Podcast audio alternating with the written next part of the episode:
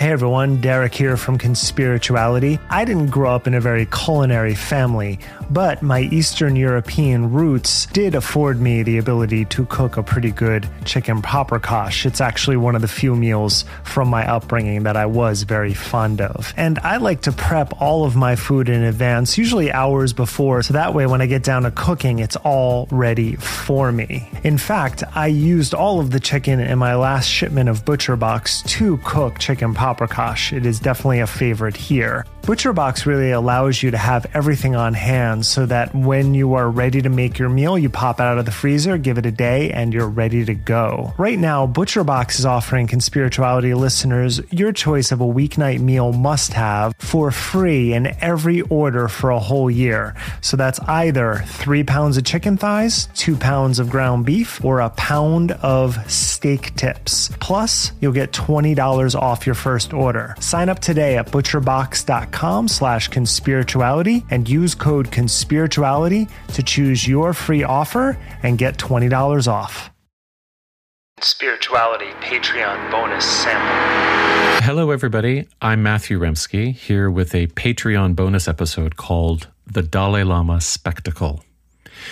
Remember that you can follow us on Instagram at Conspirituality Pod and if you're listening to this bonus sample on Apple Podcasts, you can subscribe to hear the full episode right in the app. Also, please order our book through the link at the bottom of the show notes for this episode.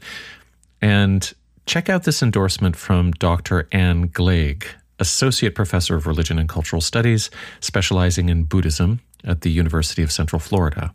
Quote, Conspirituality is an urgently needed, compelling, and accessible analysis of the deeply troubling proliferation and promotion of conspiracy theories within contemporary spirituality and wellness culture. Combining cutting edge critique and empathetic context, it illuminates the financial incentives of the conspiracy producers and the underlying facilitating conditions of neoliberal precarity. The authors should be congratulated for identifying the real threats of conspirituality to societal bonds, public health, and participatory democracy. Chapter 1 Why cover this and why now? So, just a word to regular and new listeners. I want to be very clear, and I think this should be abundantly obvious from our record that in no way do I or the podcast condone, tolerate, minimize, or deflect attention from sexual abuse, whether it directly or indirectly impacts men, women, non binary people, or children, or whole communities. So I won't be doing that here. Quite the opposite. Through good sourcing and historical context, my aim is to see the landscape of this strange incident clearly. And that process is central to our beat, because sex abuse, as both a reality and a spectral presence, is often at the heart of conspiracy theory discourse.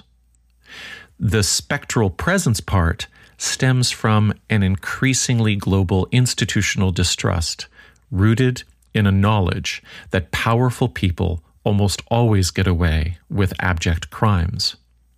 When survivors of child sexual abuse must struggle to be heard over years and decades, and when there is no accountability for documented abuse, as there almost never is, it makes sense that exaggerated stories amplified by the algorithms, are a natural response. The result is that our shared understanding of child sexual abuse, its perpetrators and incidence rate, is less rather than more understood. Two months ago, Tenzin Gyatso, the 14th Dalai Lama of Tibet, was accused of child sexual abuse by a bafflingly diverse range of stakeholders, from Chinese Communist Party propagandists and shitposters to white Marxist Leninist TikTok tankies who think that Mao liberated Tibet, to QAnon grifters photoshopping Jeffrey Epstein's head onto the Dalai Lama's maroon robed body. That was confusing enough.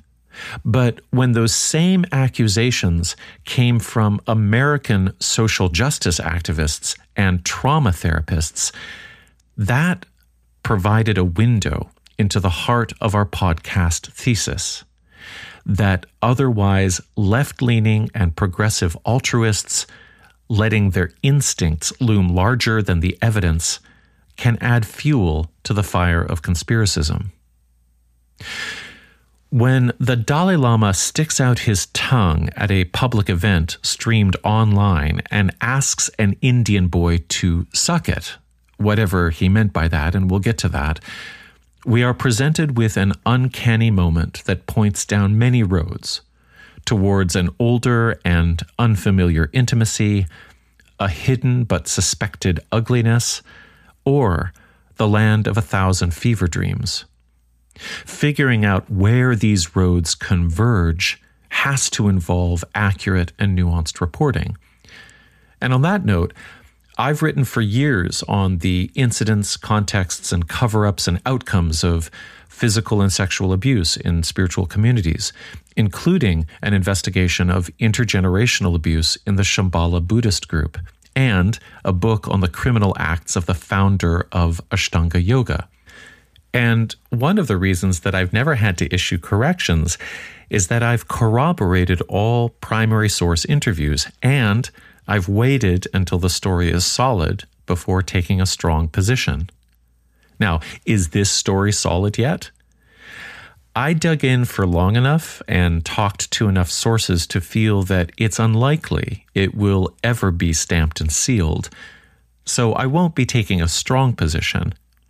What I'm doing here is reviewing both the incident and the media response with the benefit of multiple sources and a review of the recent history that set the stage for this demoralizing spectacle.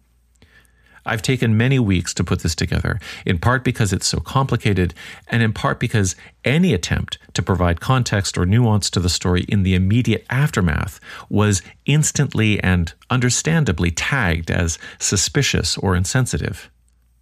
Now, at this point, this report has missed the news cycle, but I hope that it captures something more complete.